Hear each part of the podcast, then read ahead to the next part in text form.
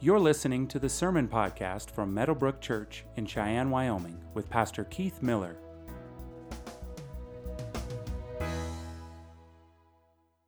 Hey, so next week, uh, I know Jonathan mentioned it a little bit, but we're going to do a Q&A Sunday. I love doing those. I think they're fun. I, but that means you need to ask your questions. And so if there's any question that came out of this sermon series, uh, anything that I said, maybe something that wasn't clear, or maybe something you maybe totally disagree with, or maybe just, just a question, uh, write it down on one of the uh, cards in the back of the seat in front of you, and then drop it off in the box on your way out. You can also email the church office, but if you can do that earlier in the week rather than later in the week, I'd appreciate that. Um, but ask your questions, and they don't have to be directly related to the sermon series. It could be whatever God uh, whatever it is that, that maybe God has laid on your heart, or whatever it is that you're just that you just would like to hear me, you know, talk about or, or answer. So we're going to do that next week, and then we'll then we'll uh, that will be it for this sermon series. All right, if you could stand to honor the reading of God's word, we take the word of God to be very, we take it very seriously. We believe it is the word of God. The reason why I ask you to stand is I honestly, I really do believe this. I do not believe I have anything really good to offer you except for what's in this book. And that's why I ask you to stand uh, to honor its reading. So we're going to look at Jeremiah chapter 9, beginning with verses uh, 23. Thus says the Lord Let not the wise man boast in his wisdom, let not the mighty man boast in his might, let not the rich man boast in his riches, but let him who boasts boast in this, that he understands and knows me, that I am Yahweh, the Lord who practices steadfast love, justice, and righteousness in the earth. For in these things I delight, declares the Lord. You may be seated. So this is it. Like I'm kind of bummed. I've really enjoyed the sermon series, but uh, Christians say the darndest things. And uh, as you know, I, I, every statement that we've looked at has been a statement that I've heard. I didn't exhaust all the statements I heard. Like like I think it was in the second service, maybe it was in the first service, I said something, you know, I've heard Christians say you have no right to judge me. That should have been something in the sermon series. Maybe that's a question you can ask, and I can answer that next week. But uh, that should have been in the sermon series. There's a, there are other statements that could have been in the sermon series. Somebody suggested maybe you could do a part two sometime, you know, in, in the future where I do other other statements. It's been fun for me. But what I want to do today is not address something that Christians say, although this is something that Christians should say and do say, our God is awesome. I just want to look at the character of God in light of everything that we've talked about throughout the sermon series. So I'll kind of remind you some of the things that we talked about in the sermon series as a way of just highlighting these different names of God. Uh, for, for starters, what does awesome mean? It means to be filled with awe literally. And here's one of the takeaways I, I hope that you'll walk, you'll go home with.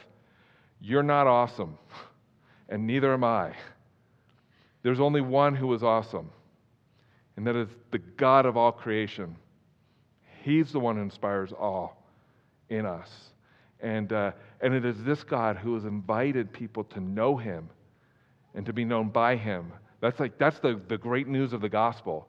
That God was so serious about us experiencing who He is uh, that He made a way for us to know Him, and He sent His Son to, to, to live the life that we could never live, and then He you know, the perfect life after he was born of a virgin, and then he died on a cross under the wrath of God, a wrath that we deserve to experience for our sin. Jesus did that. He was a perfectly innocent person, the only innocent person on planet Earth um, uh, since, since Cain killed Abel. And, uh, and he went to that cross for you and for me. And then on the third day, he rose from the grave. And God did all that so that we can know him and to be known by him. There are different ways that God has revealed himself. There's two main ways. There's, and theologians call it general revelation and special revelation. Here's general revelation. If you look around the room and you see the, the human being sitting next to you, that's general revelation. God has revealed the fact that He exists that He created all that we see around us by the things that we see and the people that we see. Right? Like you go outside, soon, hopefully soon, there will be leaves on trees. There's design and purpose behind, behind trees and, and you know, the birds and the, the songs that they sing and just everything that we see tells us, and that just doesn't tell us, it screams the existence of God. But that's not enough for us to know Him personally. so, the way He has revealed Himself personally is what theologians call special revelation. He is, you know, that's where He uh, revealed Himself in a very personal way. He did that through the prophets. Uh, he, he did it through his son. He does it through his word, the Bible. I, the way I think of it is that uh, think of creation as kind of the, the, the packaging that God has designed. And in that package is the, what he has revealed about himself. In this case, the Word of God. It would be weird if you, just, if you never opened the package. The whole point is not that you just stare at the package. The whole point is that you, you, you see what's inside that package. Like, okay, so God exists, and now He's invited me to know Him, and this is how I can know Him. I can know Him through His Son. C.H. Spurgeon, I, I don't have the words on the screen, but he's a famous pastor in the 1800s. He said this He said, I believe that the proper study of God's elect, that is the Christian, is God. The proper study of the Christian is the Godhead, that's the Trinity. Uh, the highest science, the loftiest speculation, the, the mightiest philosophy which can ever be engaged or that can ever engage the attention of the child of God is the name, nature, the person, the work, the doings, and the existence of this great God. We're made to know him. In fact, we even you know, looked at the passage in Jeremiah, you know, chapter 9, where Jeremiah says, Hey, if you want to boast about anything, here's what's worth boasting about that you know and understand the God who spoke everything into existence and has invited you to know him. And at the root of, uh, of some of these statements we looked at is just it's just not, not fully understanding or knowing who, who God is with some of these things. Like, for example, you know, um, like God helps those who, who, who help themselves. But when you read the Bible, we're, we're, we see that no, God actually helps the helpless. He's a God who helps the helpless. Like, I, there are clever statements and ideas floating out in the church that sound good but have no biblical weight to them. Like the statement, you're enough. I'm not enough. That's the point. Like there's nothing in me that, that, that, can even uh, you know, approach God in a way that, that, that would warrant me to be able to enter into heaven. I'm not enough. God is enough. He helps the helpless. Like when Moses came to the burning bush because like he saw this burning bush, it wasn't consumed, and Moses was like, wow, I got to check this thing out. How, why is it that this bush in the desert is not consumed? So he walks up to the bush, and then God speaks to him through the bush and then he tells him, Look, I want you, Moses, to lead my people out of the bondage of slavery in Egypt, which was a superpower at the time. I want you to lead them out. Yes, you, Moses. And, uh, and that's, that's I'm planning on doing it that way. And Moses under, rightly understood that he was not equipped for the task. Like, I don't have the ability to do this thing. In fact, God, you should know this. I have a hard time speaking in public. And and so God, and they went back and forth, and God said, Look, Moses, who made the deaf deaf and who made the mute mute? Is it not I? I can use whoever I want to use. The point is not you. The point is what I'm going to do through you. And, and we see this theme all even in the New Testament. Like when Jesus said, those who are well have no need of a physician. He was, he, he was I think, being kind of sarcastic regarding the posture, the religious posture of some of the Pharisees. They thought that they had the corner on God, like they knew it all, and they, that they were living holy lives. And he said, you, in reality, you're actually deaf. He said, but those who, who are sick, those who I came, those are the people I came to, or I came for. I have come not to call the righteous, but sinners. Jesus also said, For the Son of Man came to seek and save what? the lost, if you remember that verse. I don't think that's on the screen, but yeah, he, he came to save the lost. He is Yahweh. Yahweh is God's most personal, covenant, covenant, covenant keeping name. He is the God who doesn't go back on his promises. He is the God whose yes is yes and his no is no, period. He is the God who's able to do the impossible. And he is the God who uses imperfect, flawed, jacked up human beings like Moses, like you, and like me. And he, he not only uses us, he calls us into a relationship with him and he calls us his own, like a son or a daughter. And you know, we looked at the statement that you've heard, you know, God only you know, or, or God will not give you more than you can handle. Well, he frequently does give us more than we can handle. Why does he do that? Because he's sufficient and we're not. Like Paul, the, Apostle Paul said, You know, I prayed multiple times. I prayed over and over again that God would remove this thorn that was in my flesh. It was a physical thing that I believe was, was, was, was affecting Paul. He wanted it gone, he wanted it to go away. He was, it, it, it was, it, it was consuming in a lot of ways for him. And he prayed, God, just remove this thing. And God said, No, my power is, uh, you know, my grace is sufficient for you. My power is made perfect in your weakness, Paul. I'm not going to take it away from you. Sometimes when we pray and we ask God to do something and he doesn't do the thing that we want him to do, we think that he is not that, that he's not listening to us. We think that he's deaf to our prayers, but the reality is is he probably did answer your prayer, but not in the way that you wanted him to. He answered Paul's prayer, but not in the way that he was hoping. He said, So that to keep me from becoming conceited, Paul wrote, because of the surpassing greatness of the revelation, a thorn was given to me in the flesh. And yet it was God's grace that he found, that, that he discovered was sufficient for him. And it was his power, God's power, that was made perfect in Paul's weakness. And the same thing with, like, we see that in the Old Testament with Abraham and Sarah. Abraham was 99 years old. Hey, God, you promised me a, a, a, a, child. And through this child, you said, you, you told me, even when I was in my hometown of Ur, you told me that um, to, to, to leave my city and that you were going to bless me and I was going to be a father of a multitude of many, of, of many people and uh, through my seed, through my gene pool, the world was going to be blessed. And here I am, I'm 99 years old, and there is no child. Where's the child? And God said, I have, This time next year, you're going to have a child. now, Abraham's like, Well, I'm 99 years old, so if I do the math, that means I'll be 100. How is that possible? Oh, and by the way, like Sarah, God, in case you haven't noticed, she's like 89 right now. She will be 90 years old Sarah was 90 years old when she gave birth to her first child. Some of you in your 30s, or, or maybe you're like waiting to get married and you're like, when am I going to get married? I want to have children. Like, Sarah was 90 years old. What was the point? The point was that God is all sufficient. Abraham, you're not sufficient for this. Sarah, you're not sufficient for this, but I am. I am sufficient. I am El Shaddai.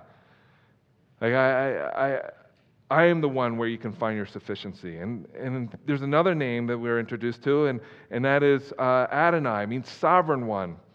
That everything happens with purpose because God is sovereign. I said this in that sermon when we addressed, you know, everything happens for a reason. You know, I, I, I we looked at that. There's some truth to that. But uh, I said in that sermon if God is Adonai, if He is the sovereign one, then then, it, uh, then there's no room in God's universe for karma, luck, or chance. Period. And we looked at Job. Job suffered. And even though Adonai, the name of uh, God's name, Adonai, is not used in Job, his sovereignty is all through Job's life. In fact, what is used multiple times in the book of Job is Shaddai, you know, El Shaddai, the all sufficient one. But uh, God's sovereignty is seen all throughout the book of Job. There's this verse in Isaiah chapter 46. Let's read this together. Ready? For I am God, and there is no other. I am God, and there is none like me, declaring the end from the beginning and from ancient times, things not yet done, saying, My counsel shall stand, and I will accomplish all my purposes. There is no karma in God's universe. There is no luck in God's universe. There is no chance in God's universe. There is purpose and design in your life, even in the midst of the bad things. Like God does not take naps. I say this frequently. He doesn't go on vacation. Like what's happening in the Ukraine, God didn't say, whoops, that, that slipped my, my, my attention.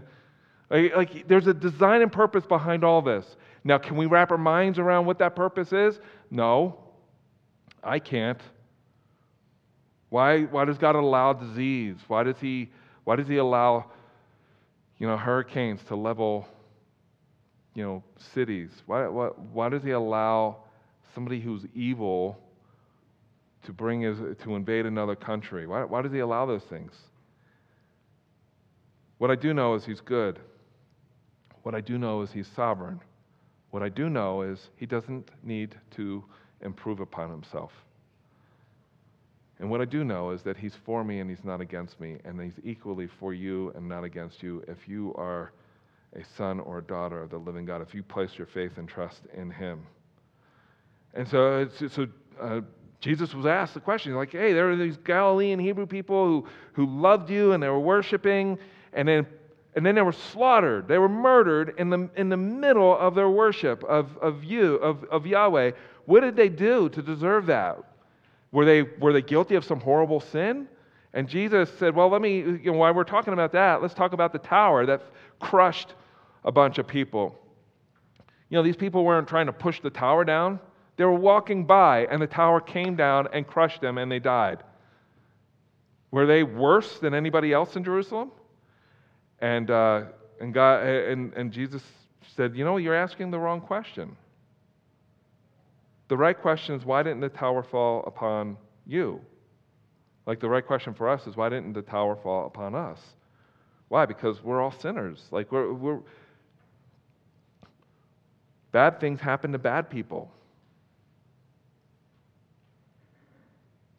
And we're all bad. Like the psalmist said, in sin I was conceived.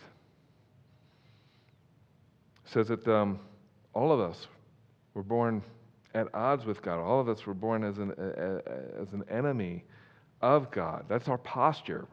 We run from God like a thief runs from a cop. You know, there, there's a greater tower that we deserve. I mentioned this in that sermon. There's a greater tower that we deserve to have fall upon us. And that greater tower is the wrath of God. But here's the thing that greater tower fell upon a person who was perfectly good, who did not deserve anything bad to happen to him. And that person is Jesus. It fell upon him. And so there's this passage in Jeremiah uh, 23 where it's speaking of Jesus. It says, Behold, the days are coming, declares the Lord, when I will raise up for David a righteous branch, meaning out of his gene pool, this king is going to come through David. David is a descendant of Abraham, by the way. Uh, and he shall reign as king and deal wisely, and he shall execute justice and righteousness in the land. In his days, Judah will be saved, and Israel will dwell securely. And this is the name by which he will be called The Lord is our righteousness. You know, Yahweh Tsidkenu. That's is, is what it's saying. Like, this, and it's speaking of a person, and a person is Jesus Christ. I said in that sermon, I said, here's one for the Jehovah Witnesses you can draw their attention to. Who's this talking about, and why is he called Yahweh? This should be capital L O R D. It's in your Bible, it's, it's that way. Who's it talking about? It's talking about Jesus. We need a righteousness that is not our own, and that righteousness is in Jesus. I said this, and, and, and for me, this is such good news for me. It doesn't matter how often I read my Bible although it's really important that we read our Bibles, it doesn't matter how often I attend church, although that's really important that I, I, we gather together. In fact, we're commanded to do that. Um, but it doesn't matter what I do or what I don't do when it comes to my righteousness because I have no righteousness in me that I'm able to generate on my own that's, that's pleasing to God. I need a, a righteousness that's an alien righteousness. I need the righteousness of Christ. And so your righteousness and my righteousness are always perfect because God, God the Son, Jesus Christ, is always before the Father. It's such an important thing to, to remember. And the only reason why that's the case is because the tower of God's wrath fell upon Jesus instead of us. And then I, you know, I looked at the statement, you know, money is the root of all evil, which is just a misquote. Money is, the love of money is the root of all evil. Money is not the root of all evil because, because man's heart is evil. That's the real issue. Like Tim Keller said, the heart is, a, is, is an idol factory. That's the issue. We take the good things that God gives us and we tend to make them ultimate things. We make things that, that like, we can make camping. I said camping. I'm, so, you know, I'm not sorry. camping. We can make. Uh, we, we can make our, our, our, business. We can make our, our you know money. We can make our a relationship. We can make those things into ultimate things where they become a god to us and we worship them. And you know that it's a god to you because your affection for those things is greater than the affection for God. Anytime your affection is greater for the things, the good things that God has given to you or gifted to you, and those affections outweigh the affection you have for God, you've made an idol of it. You know, when you think, when you, you know, idols are, are things that promise, make promises that are dependent upon our ability to fulfill those promises. Idols are those things that we feel we cannot live without. Idols are those things that, if they were removed from us, will crush us, destroy us. Money is not the root of all evil because man's heart is. Our hearts are. In Jeremiah chapter 2, in the, the New Living Translation, I think I, I, really like the way that they um, translated it. It's actually a good, a good translation of this verse. Let's read this together. Ready? The heavens are shocked at such a thing and shrink back in horror and dismay, says the Lord.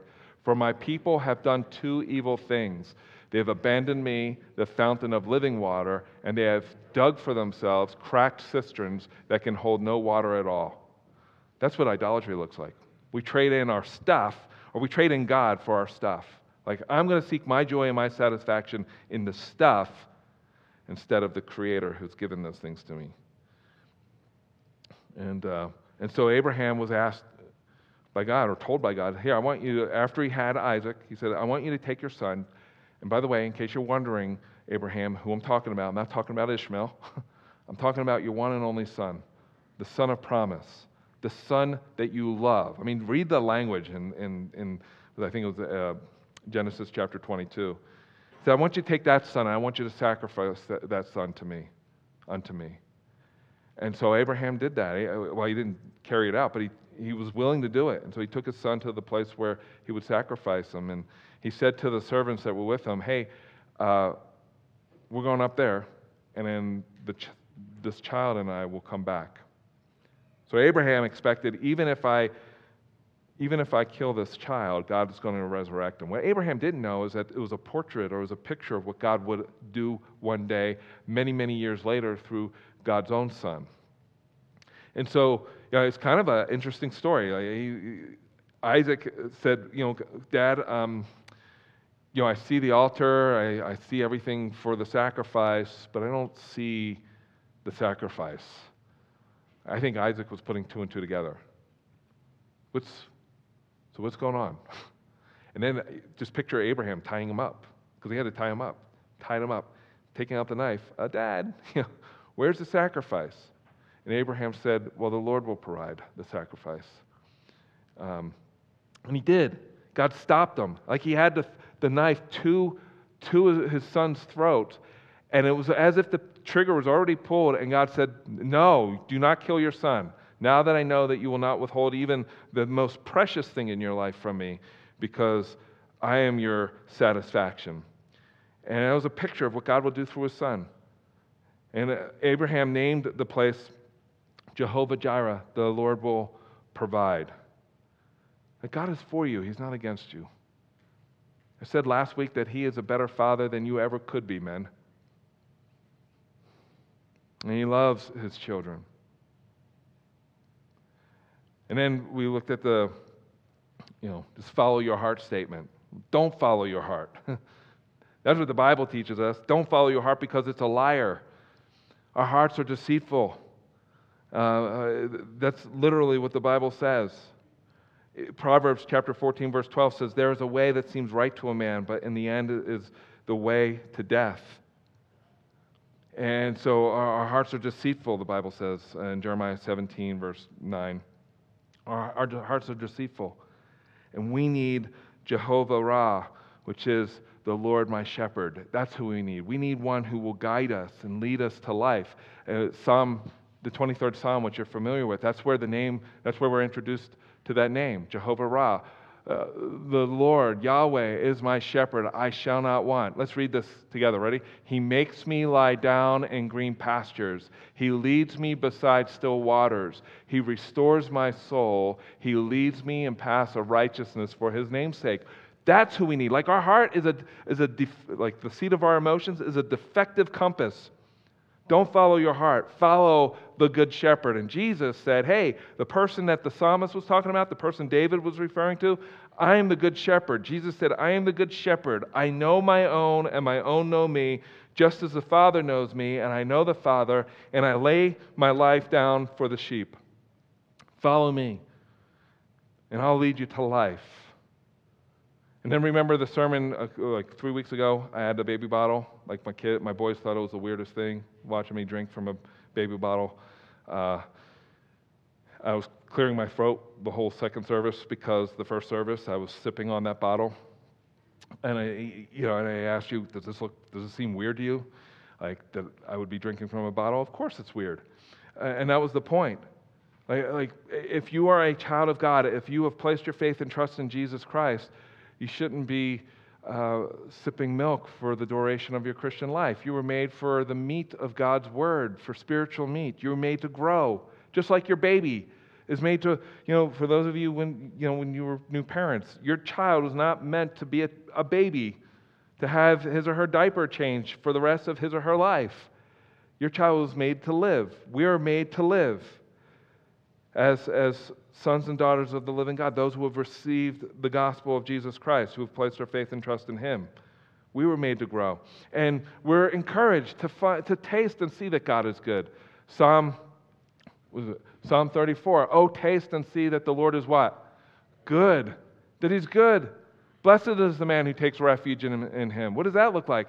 You find your life and your satisfaction in him. Oh, fear the Lord, all you saints, for those who fear him have no lack. Like we were made to, to, to, to experience him and to know that he's good. Like he loves you. If you're a Christian in this room, he loves you as a son or as a daughter. In Habakkuk chapter 3, you know, this is one of my favorite passages in the Bible. Even when everything is stripped from you, you'll find and discover that God is still good. You, though the fig tree do not, does not blossom, or, or the fruit be cut off from the vines, or the produce of the olive fail, and the fields yield no food. Even if I lose everything, even if I lose everything, yet I will rejoice in the Lord. I will take joy in the God of my salvation. God, the Lord, is my strength. He makes my feet like the deer's. He makes me tread on my high places. That's, and it's this God, if you're a Christian, this is the God that you call Father. And then we looked at the statement as, you know, the, the statement, heaven gained another angel, which I've heard a bunch of times, especially at funerals. And I said, man, if, if you really believe that, you're setting the bar really, really low. If you're a Christian and when, when you die, you don't become an angel. You, you are a son, you are a daughter of the living God. You are you are betrothed to the second member of the Trinity, Jesus Christ. You are the church. You are the bride of Christ. The Bible says that the bride of Christ will judge angels one day. That's who you are. And if you're not a Christian, you're not to you're definitely not going to become an angel. But you'll go to the place that's reserved for the for the demons and for the devil, which is hell. I talked about that. And, and we're told that the, that the angels, they marvel at this. They marvel at this. Like, wow, you mean these people who were running from, the, from, from Yahweh, who didn't want anything to do with him, were postured as enemies against him, that this God pursued them? This is something that, he, that, that God never did with the angels. He, so he pursued them and, and redeems them and rescues them. And the way that he did it was that he took on human flesh in the person of, of, of, Jesus Christ and, and he, he lived this perfect life and rubbed shoulders and got in the dirt with these sinful human beings. And then he went to a cross and, and underwent the wrath of God the Father in their place, like our minds are blown. The angels marvel at this. And if you're a Christian in this room, you've experienced that. You've experienced that. and that is, it is God that caused you to be born again. He does the impossible. He is Jehovah Nissi. He is the Lord my banner. I need a righteousness that is not my own, and it is God who provides it, and it's my and in Him is where I find my identity. And then finally, God is Abba. He is Abba.